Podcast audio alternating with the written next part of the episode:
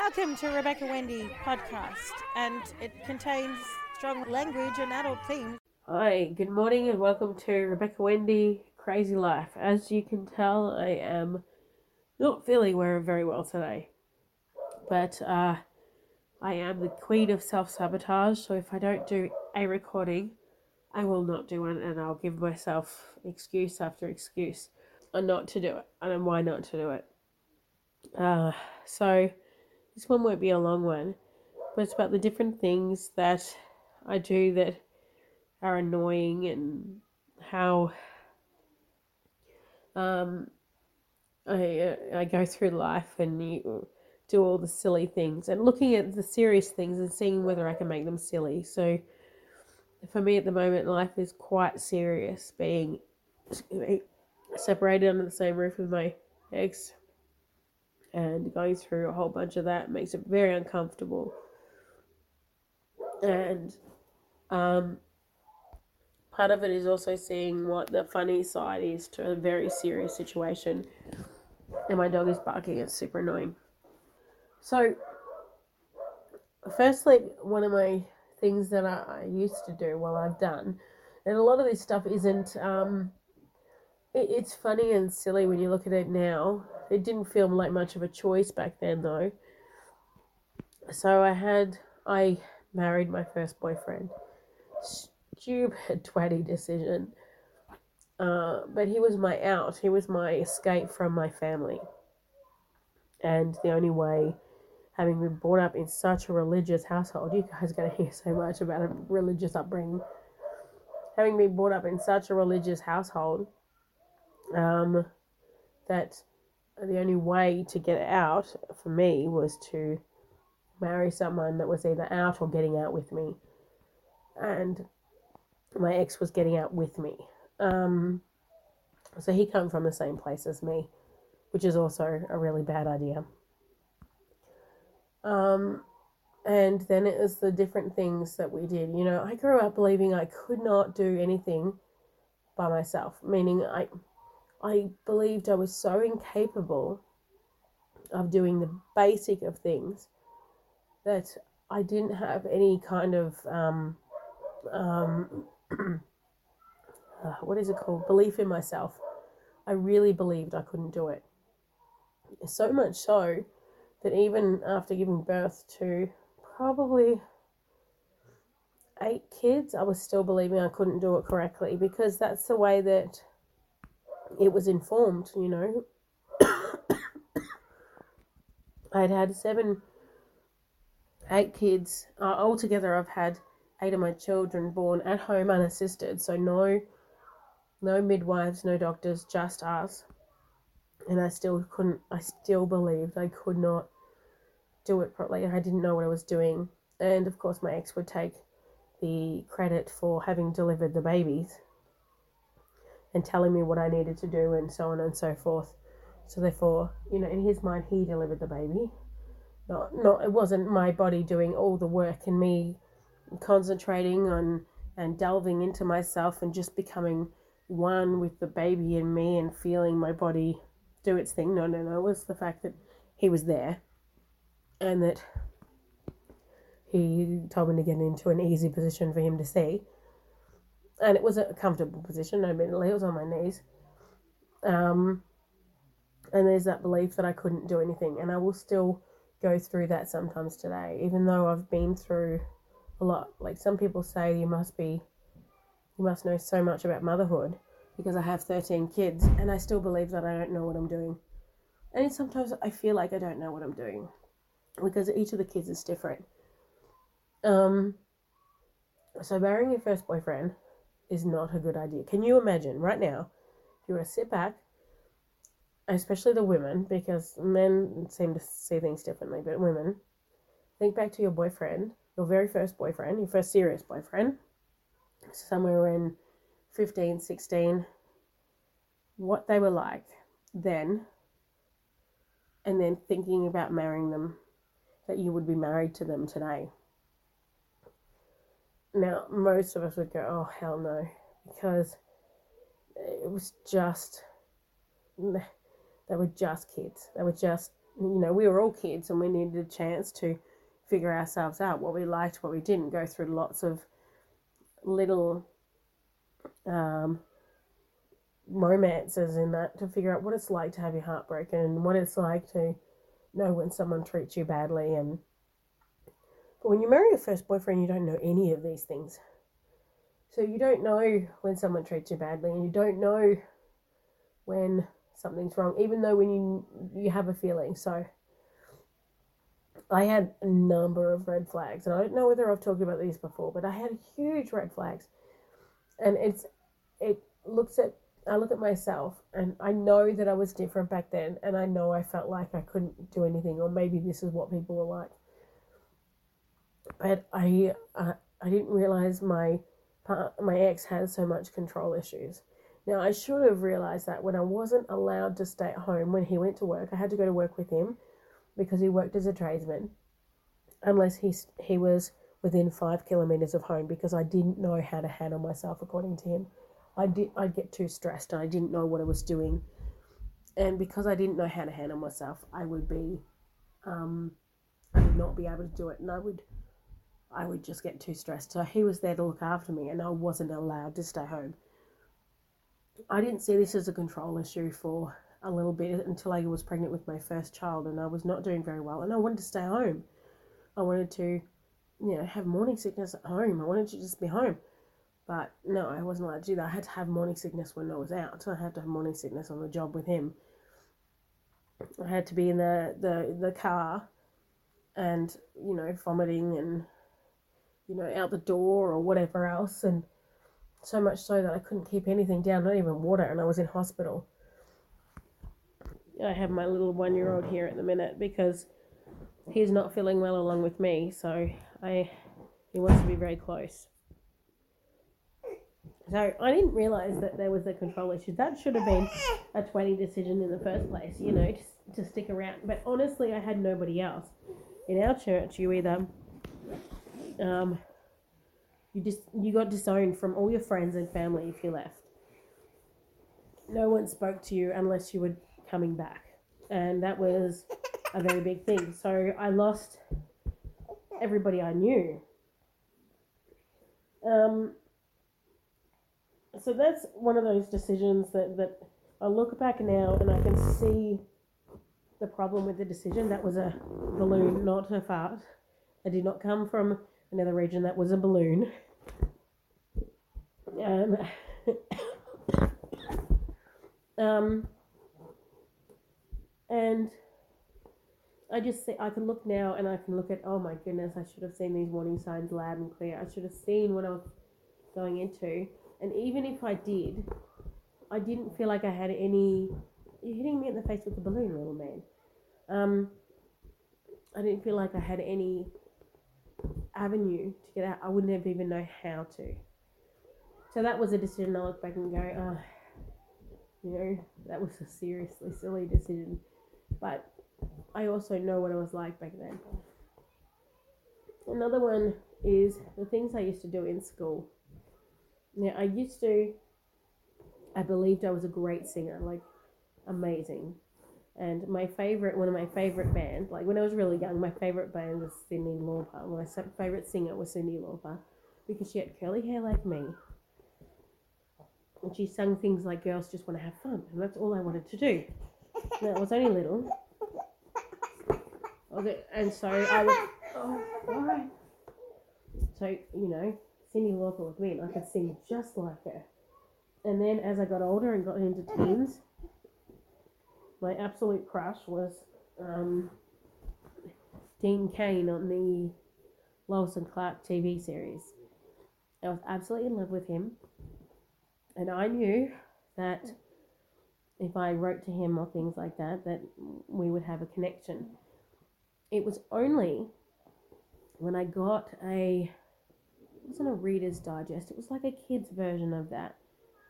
And on the front page was a fold out poster of him. And I thought, what is going on? I thought that, you know, in my mind, I hadn't written to him, but we had something that was a connection that other people didn't have.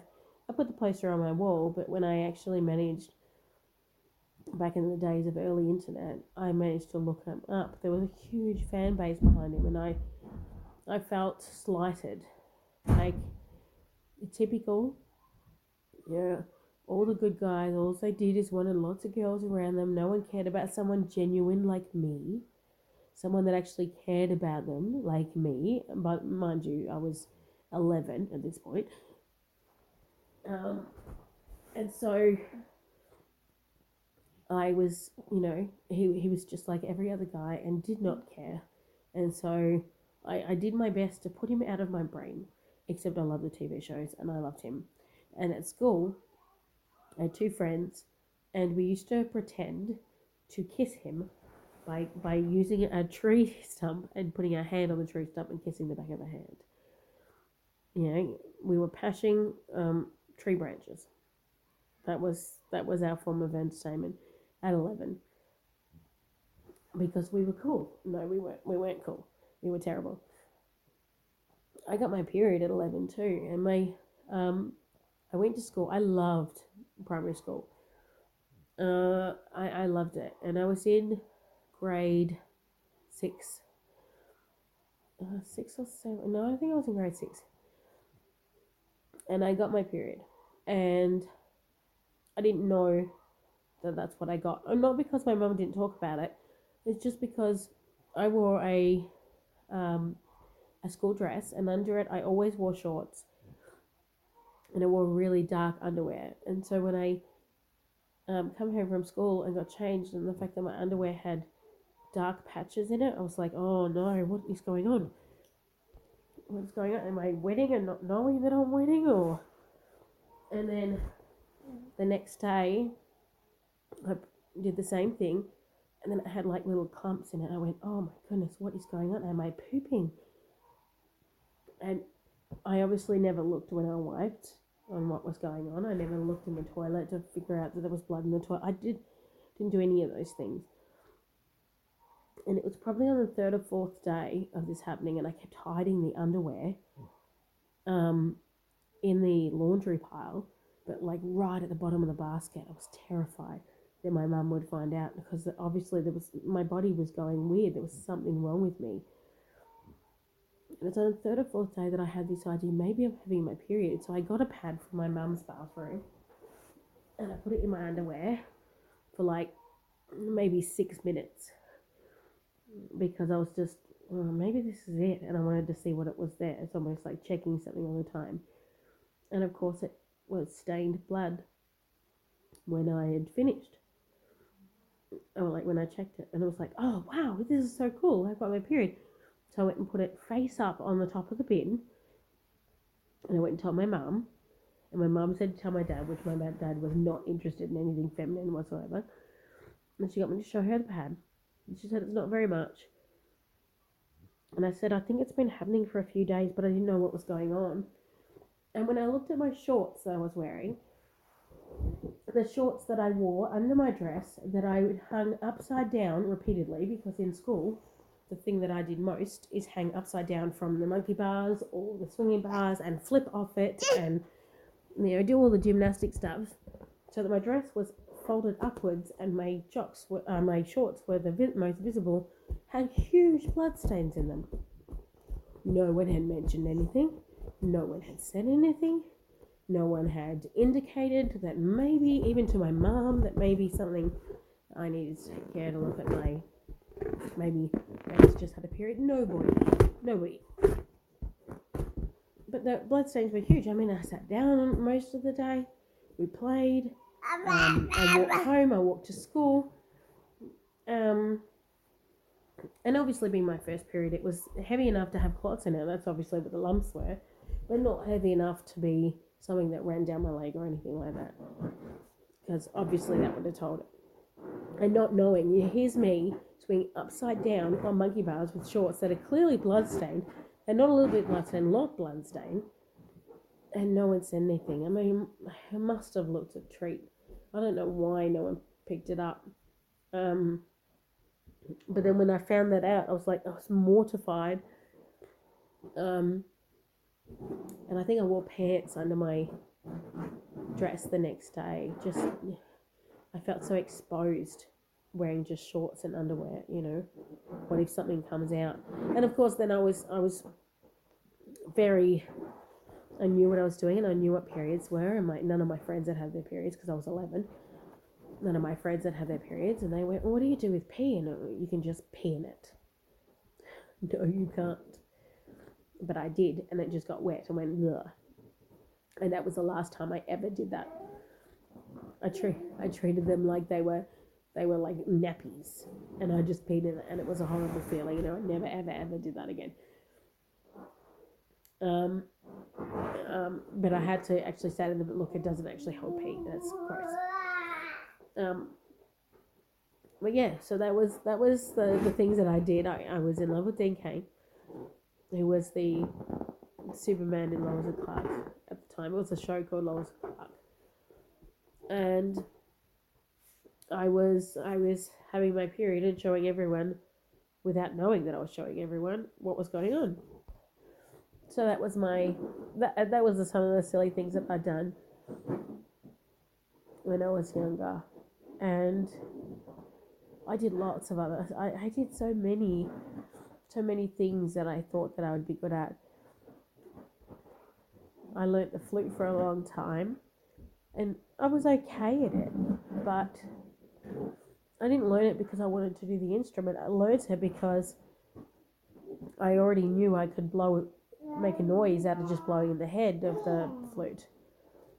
Um, and I, sorry, I my, I wanted to make like a sexual pun there, but nothing come to it, and it's a little bit skin crawling, so I didn't. And then my brain is still trying to catch up to where I was before.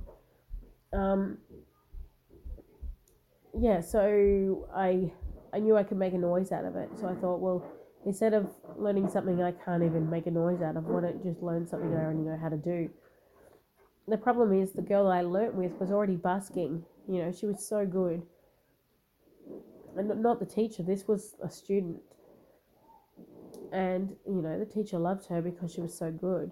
And I was, you know, I'd get week by week and just not practice because it was horrible. And, but after a number of years, I actually had a neighbour come into my mum and say, um, we could hear your daughter playing, and when she first played, it was horrible. We could hear it. It was just when they hung out the clothes, it was just terrible. And I heard her heard her play today, and she sounded amazing. And so, but it took a number of years, and I didn't enjoy it. It wasn't something I really enjoyed doing. I just did it because I did it, and the benefit of it of playing the flute was once I got to the age of 16 in my church, I could get out of the actual talk, so the guy doing the sermon up front, and I could play flute in the Sunday school, which means I could get out of there. I didn't have to sit there for an hour and a half and be bored out of my brain. I could play music or pretend to play music, which was probably more like it. I did play, but a lot of the times when I was in front of people, I would actually pretend to play.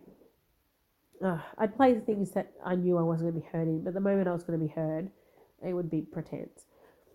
But I could watch the kids, and kids are just so funny. When there is a whole group of them, in our Sunday school, there's about 200 kids, all of different ages, from the age of three, I think, to the age of 14. There was all these kids Sorry, my little one got stuck with his balloon. As you can tell, it's a bit grumpy. We're all a bit grumpy. Where's it gone? And um, and so I could I could go in there, and I could play, or pretend to play, and I could get out of the the um the talk. But the thing is, what my parents made me do, which was horrid, was I thought that during the tiny we had to go in for communion and during the time, this is a balloon sound, so I don't think that I'm farting and doing anything underwater. It's a, it's a balloon sound. Um, what I thought I could do, so in between, I had to go in for communion on every second uh, week. I had to go in for communion, and when I had to go in for communion, I thought, well, I can just sit at the back, um, do the communion, and then come back, which was fine for me. But no. my parents had to make sure that I was doing communion. So I had to sit with them, except my dad, being a people pleaser, and look at me, I am so great, make me a pastor, um, would always sit right up the front. So I had to walk through the huge hall, right up the front, squeeze in amongst people um, to get up the front to um, sit down for half an hour or stand up most of the time for half an hour to then get out and walk all the way back out the front, out the back. It was horrible, but that was their rule. I was not allowed to sit up the back. And the one time that I did, because I was too late for something, they wanted to know exactly where I was, and they went, they come looking for me. And I mentioned that I wasn't well or whatever it was. Um, so I, what I did was um, I stayed up the back, but of course they assumed that if I was staying at the back at sixteen, I would not be taking communion. I would not be doing what I was told, and that I needed to, sick or not, come and sit next to them. So I got in a lot of trouble for that. Um, when I stopped playing, when I stopped being part of the the Sunday school band, they rusted me off. Was, it was horrible because that means I had to go back into the thing and sit there all day for the whole time. It was so boring. It's the last thing you want to do. And then in the summertime, you'd hear the ice cream van go around, and you just want an ice cream because it was so stinking hot. And we had to wear, well, we didn't have to wear ties and shirts, but we just had to be dressed properly, and oh, it was just why can't we just be like normal people and have their Sundays to themselves? But no. And when I got married, my Sunday wasn't to myself either. It was with someone else, making someone else feel better, happy, whatever that was. But also not being allowed to choose what I wanted to do either. So if I was asked, you know, what do you want to do? It would always be, uh, I would say something, which usually physical, because I wanted to do stuff fun yeah, we could do that, or we could go see a movie. And so we're sitting down watching, you know, screen up the front anyway. And I just found that incredibly boring. I wanted to be doing things. I wanted to be, you know, I liked excitement and fun and challenges and competition. And I like that kind of stuff, but I wasn't allowed to do it because my whole job, my whole reason for being was to make someone else feel better about themselves.